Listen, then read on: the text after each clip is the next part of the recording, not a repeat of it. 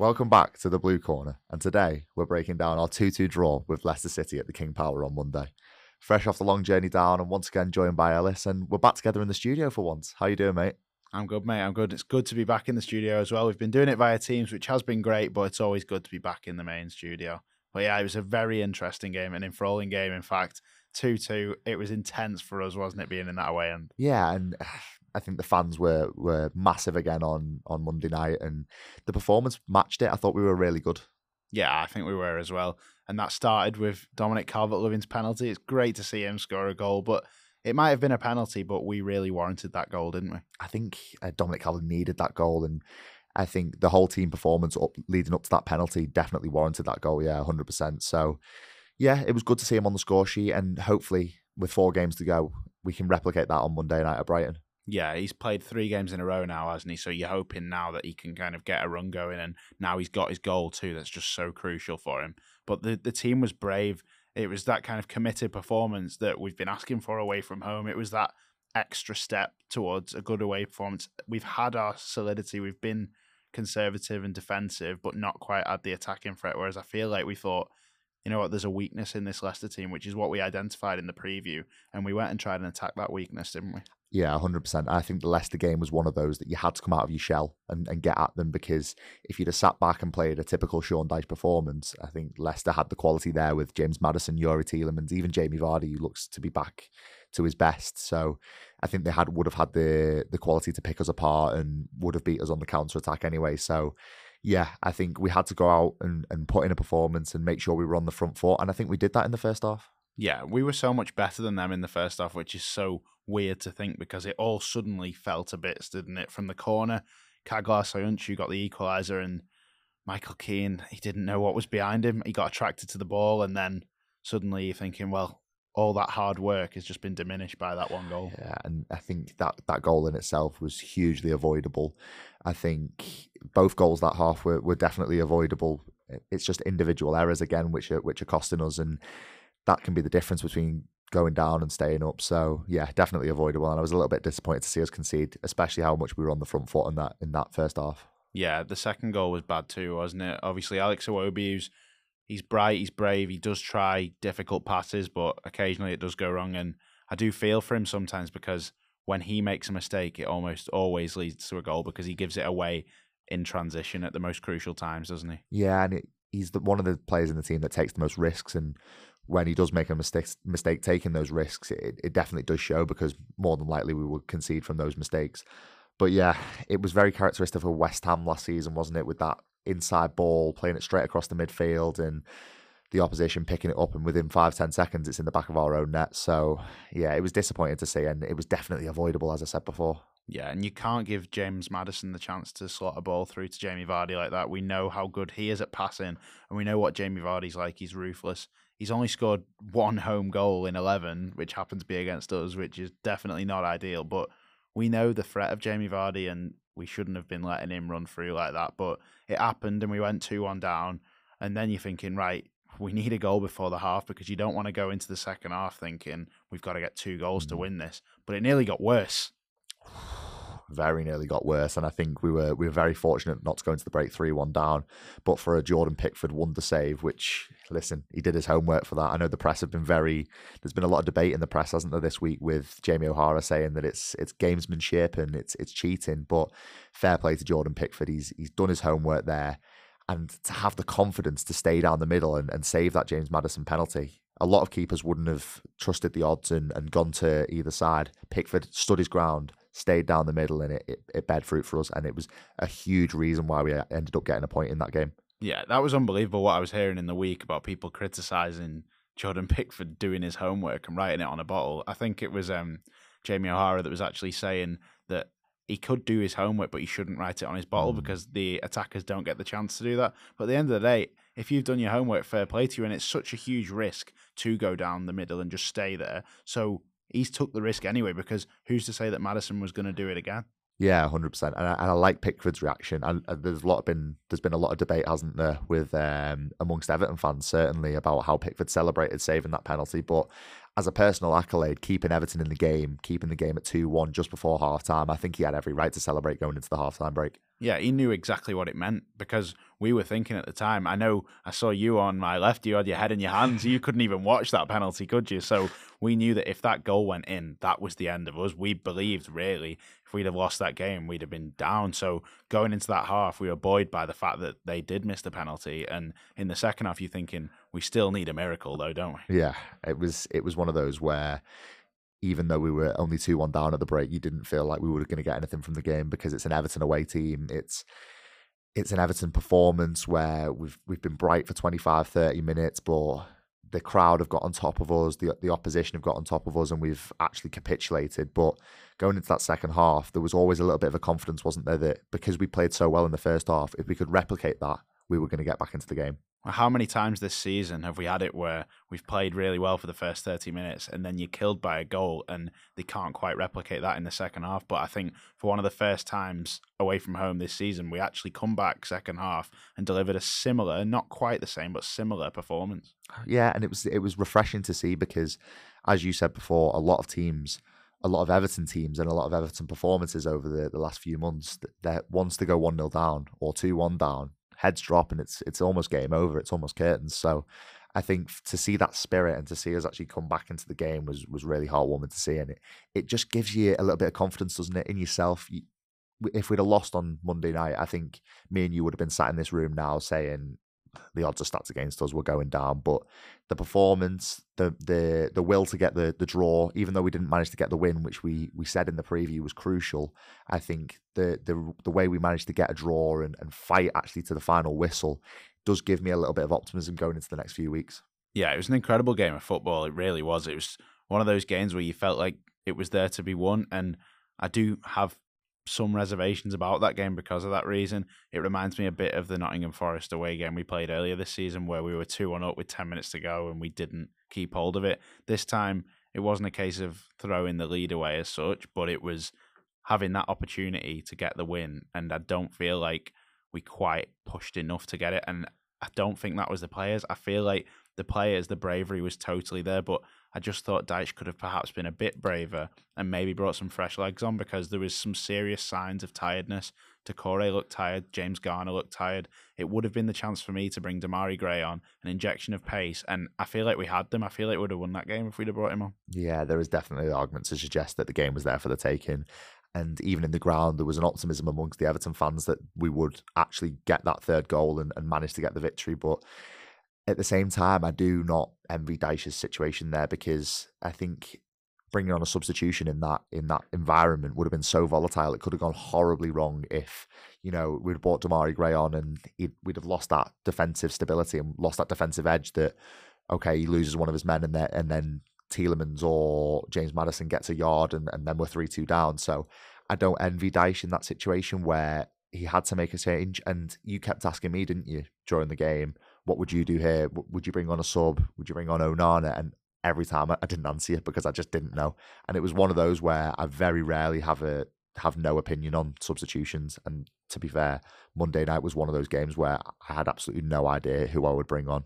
Well, that reflects the difficulty of the decision, doesn't it? So yeah, I agree. We do have to feel for Dyche in that circumstance. I think perhaps other managers might have taken the risk. But then if we'd have brought Gray on and he didn't quite have the same discipline as Iwobi, for example, and we'd conceded, a lot of people would have been criticising him then. So yeah. yeah, you are right as you say that. But I do think we needed fresh legs, but he does have a kind of trust in the players that are on the pitch and he wants to not change with too much in case that does just screw the plan.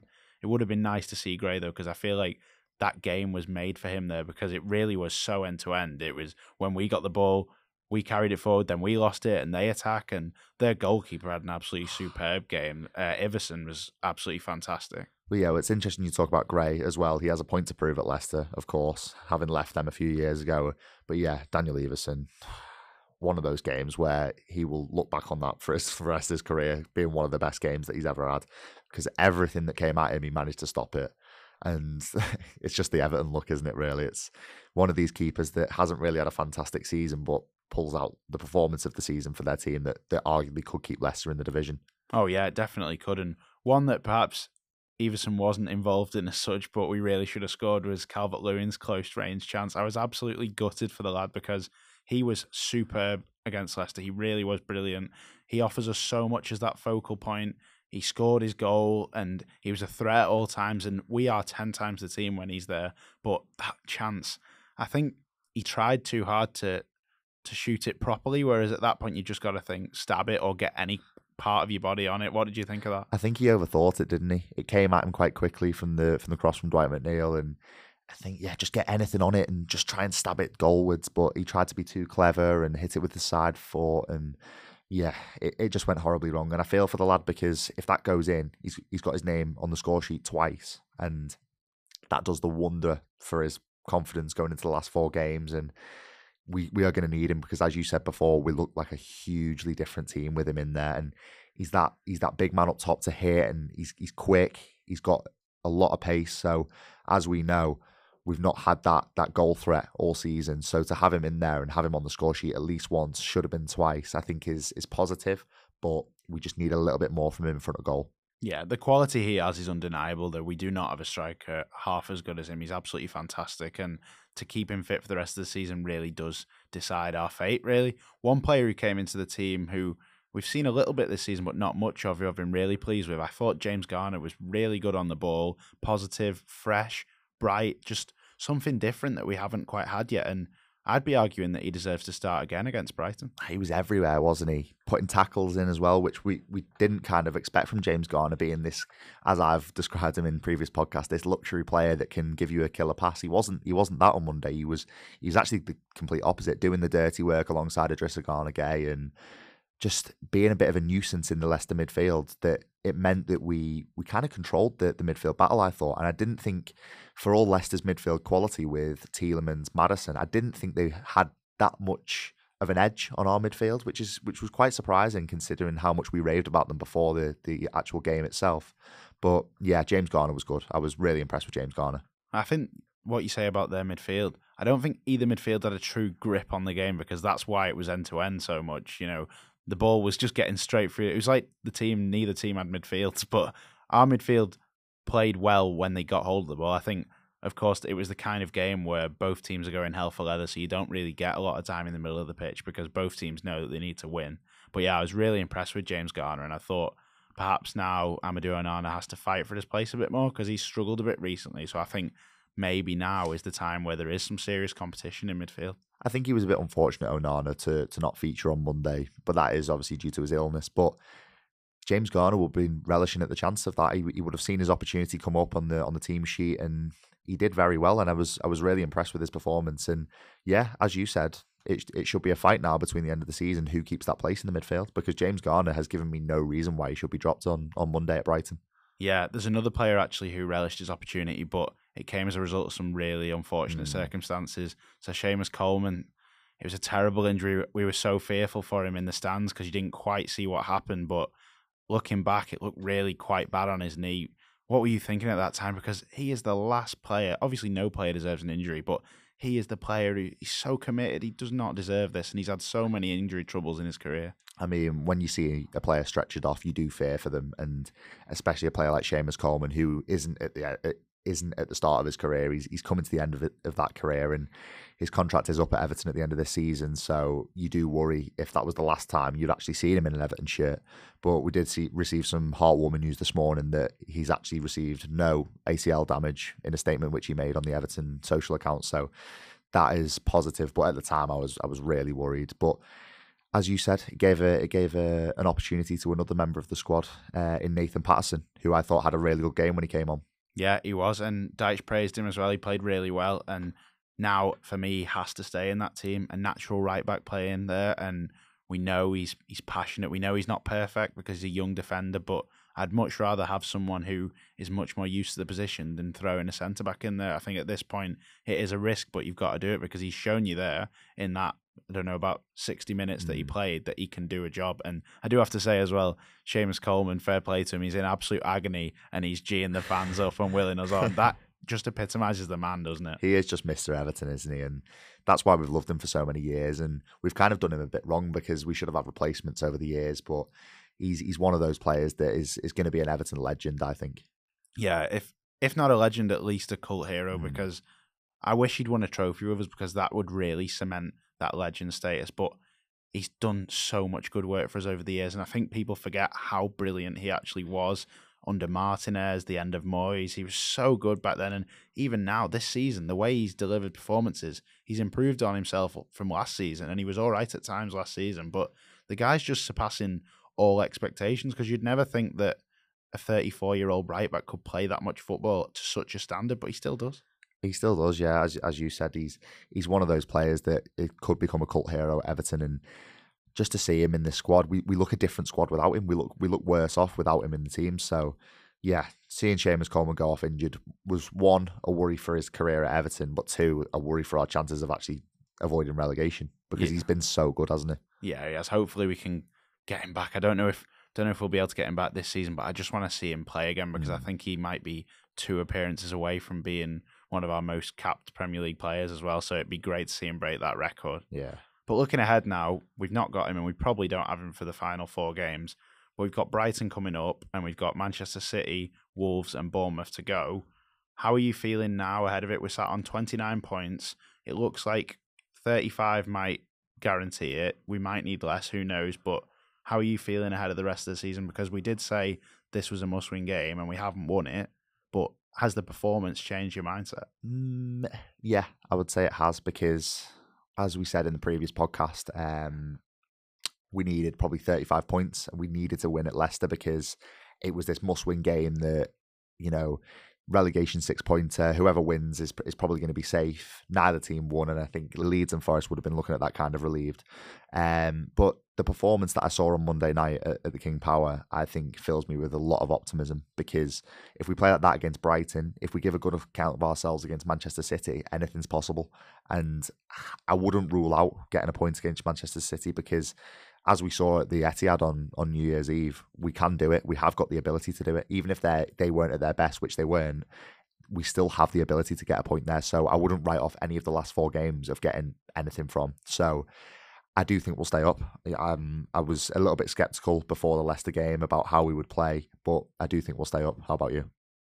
I think we've got some very difficult fixtures, but I also don't think we should just look at the next two and write them off mm. and pin, pin everything on the Wolves and Bournemouth games. I think Brighton are at a point in the season now where they still have a bit to play for, but they also have a lot of games in hand. So perhaps they are looking at them games in hand, knowing they have so much more football to play than the other clubs that perhaps they might have to rotate. They might have to take the foot off the gas in some games. So I'm really hoping that they might rotate and not start the likes of Mitoma because I'm obviously fearful of them. But yeah, I think there's a chance for a point in that game. There's a chance for a win, to be fair. If they play like they did against Leicester with a bit more solidity, I think there's a chance in that game. The Manchester City one, on paper, a lot of people will write it off straight away, but then it's at Goodison, and if you catch them on a bad day, you take your opportunity. And Man City also have an absolute ton of games left to go. One of the key things for me with that game is that it's sandwiched in between Real Madrid at home and Real Madrid away in the Champions League. So could their focus be elsewhere? I think it could be. And then Wolves and Bournemouth, you're just really hoping they're on the beach, aren't you? Yeah, and I think with Manchester City's win against Arsenal the other day, I think it gives a little bit of room for error. So in the title race, um, if Manchester City were to lose or draw at Goodison, it wouldn't be too detrimental towards their title chances because they still have another sort of free hit to be able to get a result between now and the end of the season. So I hope that that changes their mindset and, and we're able to to capitalise on that. But hopefully Wolves and Bournemouth are, as we say, on the beach and we can just capitalise on that and, and fight for survival. But it's going to be tough. Brighton especially, but it, it has to start on Bright uh, at Brighton on Monday, and we have to replicate the performance against Leicester. Yeah, the nerves really are still there, aren't they? We're obviously fearing for it, and you want the season to be over as soon as possible. Really, you want it, you want it to be over, but you want us to stay up. I'd happily sit through this pain for another six months if it meant we'd be safe at the end of it. But you know, I really need us to get through this, and I'm sure you're feeling the same. Oh yeah, hundred percent. It's it's proper stressful, isn't it? Yeah, it's horrible. But that's all from the Blue Corner today. We'll be back to preview the tough trip to the Amex. I'm not really looking forward to it, but there's a chance. So thanks for listening, and we'll see you later.